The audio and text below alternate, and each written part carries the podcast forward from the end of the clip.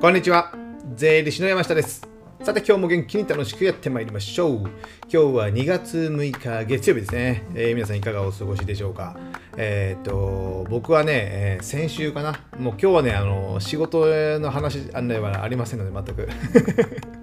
旅行支援の話なので、えーその内容なんですけども、えー先週末ですね、えー友人と男性の友人と 男性の友人と女性の友人と行くとちょっと怪しいですけども、えー男性の友人僕含めて3人とですねもう地元の友達とちょっとね、えー久しぶりにもう20代以来ぐらいですかね、えーなので十数年ぶりに友人3人で、えー旅行に行ってきたということでねその時にね全国旅行支援みたいなのを使ったのでまあその使った感想とねその行った先の感想とか、えーこういうとこは注意した方がいいですよみたいな。ね、えーのをちょっとね、えーまとめて話したいなと思いますね、えー何の仕事にも役に立ちませんけども最後の方にちょっとねあるかもしれませんけども。お楽しみにください、ね、月曜日なんでですね、えのんびりしたぐらいがね、えちょっとやる気出るぐらいのテーマがいいかなと思ってます。じゃあね、えー旅行支援の話なんですけども、まあ、その行った先ね、僕は博多から行ったんですけども、行った先はね、えー隣の県の山口県っていうね、えー本州の一番左ですか？山口県っていうね、えー山口県の山口市になるんですかね、山口市の湯田温泉というとこね、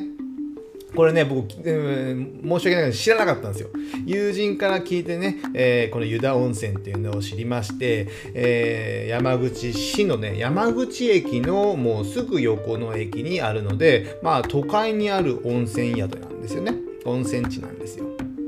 で知らなくて、え時間的にはね博多から早ければね1時間ちょっとぐらい新幹線30分、えー電車30 20分ぐらいの間で1時間ちょいぐらいで乗り換えてもいける。でまあ1時間半ぐらい見とけばね着くみたいな感じ。あとね大阪新大阪とかぐらいやったらね2時間半から3時間弱ぐらいかかるのでちょっと距離はありますね。なのでまあ博多九州寄りだからですね。ちょっと遠いんですけども、えーこの山口県の湯田温泉というところに行ってきましてこれね、えー街中に近いのでもうね僕自身はその山口とか、えー山口駅と湯田温泉っていうのは隣の駅なので、えー歩いて行ったりですね。あとレンタサイクルとかも借りて行ったりして、えーもう過ごしやすい。そこだけ見とけばいいみたいな。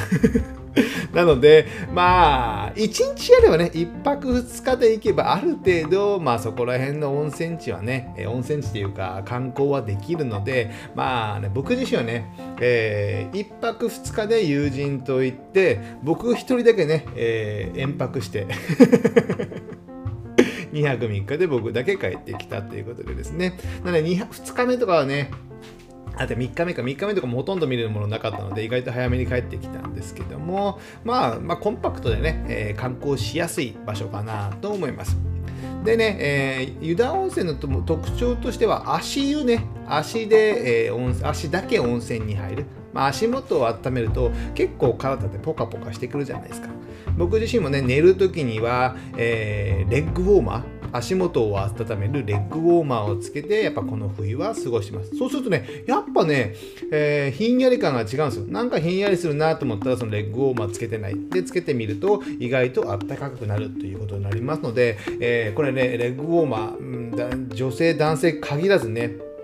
お風呂入った後とかはね結構冷めやすいので僕はね寝る前にレッグウォーマーをつけて寝る時もつけているっていうことです。まあそんなことどうでもいいですね。足湯が多いって至る所に足湯があってここほとんど無料で入れるようなところですかね駅、えー湯田温泉の駅の横にも足湯がありますで、あとね、えー料理は美味しかったですね。え2日、その夜、えーっとね、なんですかね、居酒屋とか焼き鳥屋とかにね、地元のね、えーなんかそういった、えー料理みたいなのを食べに行ったんですけど、美味しかったです。何がいいかなまあ何でもいいですけど、何でも美味しかったですよ。で、えー意外と田舎です。山口市だと山口県の県庁所在地だとは思うんですけどその山口駅のところは降りたんですけど、えー意外と人いないなと 意外と田舎でお店もねそんなにないですし、山口駅からね、えー、伸びている、まあ、商店街とかね、えー、アーケードみたいなところがあるんですけども、意外とそのちょっと閉まってるシャッター街みたいな形になってるとこも多いので、まあまあ見るのもね、えー、ない。なので、1泊2日でね、えー、十分楽しめる、え、温泉地かなと思ってます。でね、この旅行支援で僕泊まってですね、えー、まあ、そんな多くないだろうとね、えー、金土日で行ったんですけども、意外と多くてね、なんでかというと、この時期ね、なんかね、えー、っとね、この関西、関西の新大阪からですね、えー、JR 西日本がやってるね、サイコロ切符っていうのね、な例えばサイコロが何何が出たら、えー、新大阪から湯田温泉に行きますよと。なので行き先がわからないってことです。えー、1枚ね、往復で5000円の切符を買って新大阪に行くと、新大阪はどこ知りませんけども、まあ、そこに行くと、えー、そこでサイコロを振って、なんか4箇所ほどあるんですよ。博多と山口の湯田温泉と、えー、出雲市と加賀温泉。えー、ここのね、えー、4箇所があってどこになるかわからない。4つなんですね。6つじゃないんだ。サイコロで6面ありますので。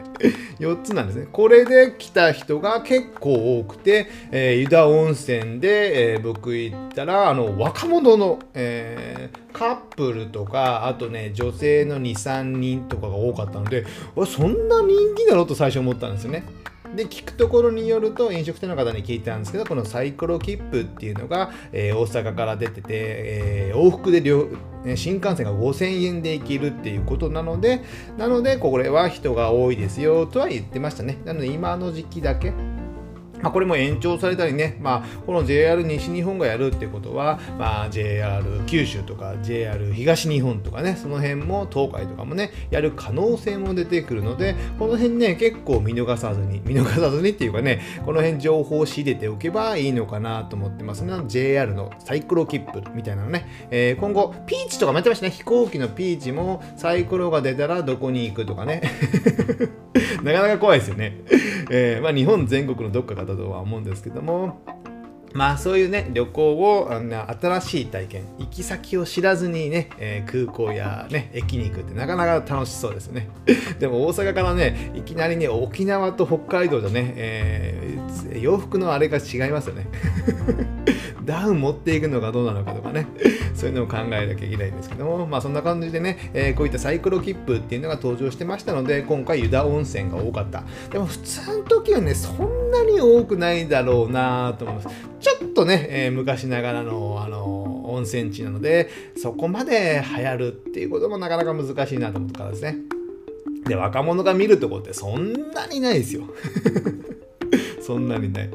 ですので、え今の時期とか旅行支援で行かれるサイコロ切符とかで行く方はですね、これね、え飲食店はね、予約しておかないと、これ結構きついです。夜の飲食店ですね。まあ、サイコロ切符だとでもなかなか難しいですね。出た当日にも予約するみたいな感じなので、早めに調べて予約しておく、電話しておく、それか早めの5時とかね、5時半ぐらいに予約しておけば、早く行ける可能性もあるっていうことになりますので、これなんでかというと、僕ね、そのね、温泉宿の、え、露天風呂に一人で入ってたらですね、隣からね、えー、おじさんでもないな、僕より年下か。僕より年下の大阪の人からね、大阪ね、京都の人から声をかけられて、えー、温泉の中でね、2、30分話してたんですけども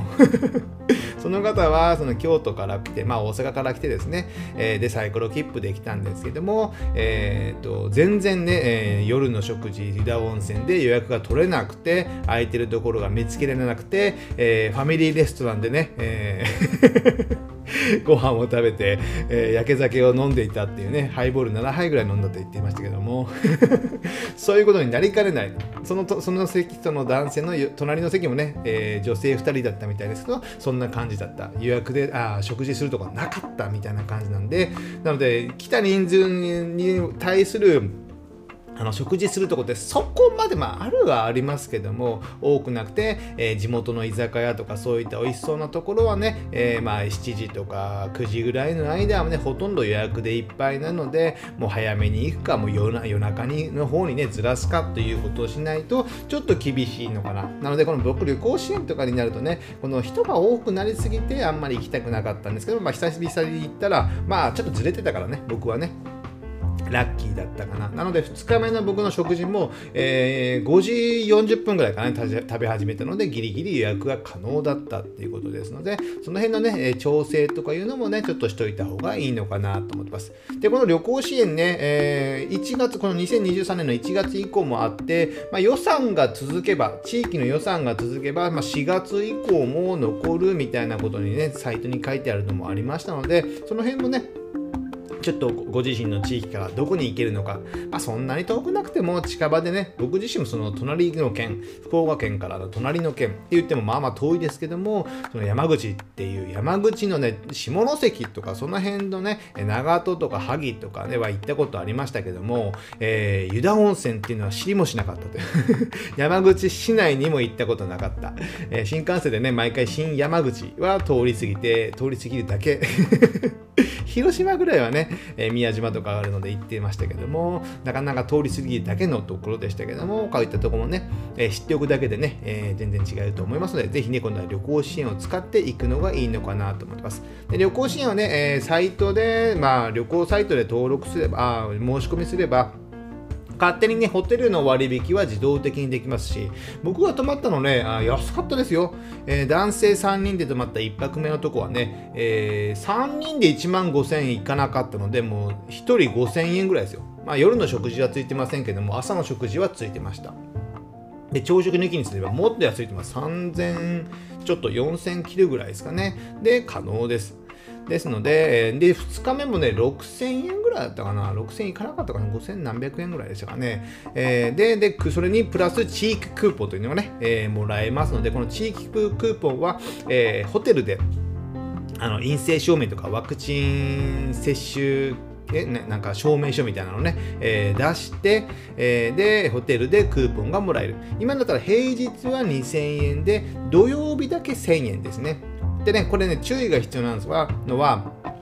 基本的基本的に、えー、電子アプリ、あ、電子アプリ、電子あれな、クーポンなので、えー、ワクあのアプリね、アプリが必要。まあ、基本的にアプリをまず落としておく。で、証明、あそこでクーポンを読み取って、えー、そこにアプリの中にチャージする。で、チャージしてね、えー、ここね、僕は失敗したんですけども、先ほど言ったように、僕は2泊3日で、えーえー、泊まったんですけども、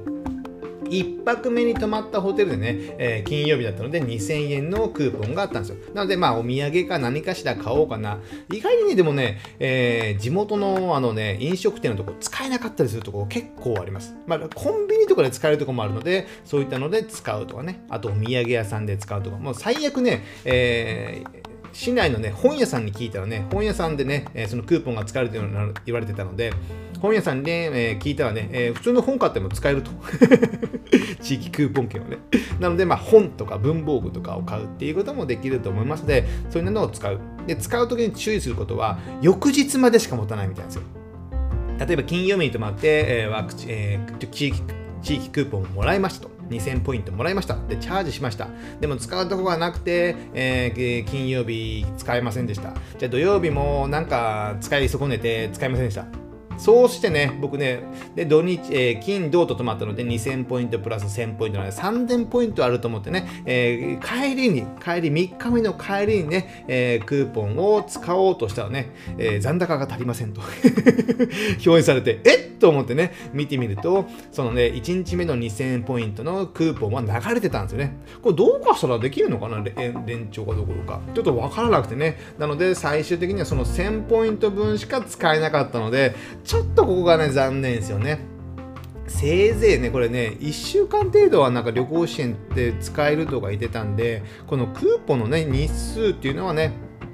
もう少し伸ばしてほしいですよね。どうせその旅行先の県内でしか使えないポイントなので、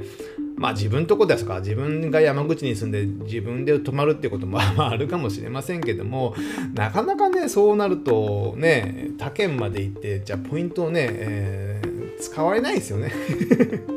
なので、もうちょっと伸ばしてほしいな。せいぜい2、3日はね、えー、泊まる方も多いと思いますので、この辺はもうちょっと変えてほしいなと思いますので、まあ、行った方はね、できるだけ早めに、できるだけ早めにもう使う。で、飲食店で使えるのであれば、さっさとそこで使っておいた方が僕はいい。なので、予約時点で確認するとかね。アプリでも意外と確認できるんですけども、アプリで出てこなくても、意外とね、あ、この店使えたんだみたいなのね、あ後から僕らね、えー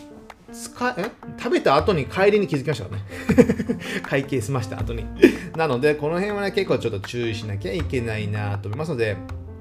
旅行支援ね、もうちょっと調べていってもいいのかなと思います。ちょっとね、ちょっと長くなりましたので、これぐらいにしたいと思いますけども、これね、旅行支援ね、えー、その友人はね、えー、自分が出張してるので、出張で使ってると言ってましたけどね。出張でホテルを取って、えー、割引されて、え、その地域クーポンっていうのはもらえるじゃないですか。それはね、自分の飲み代に使えるとね、そういうのも活用できます。ね、自営業の方であればね、そういうのはね、フルに活用して、まあ、大きな声では言いませんけども、これをね、フルに活用して、それでね、えー、自分の法人から日当をもらうと。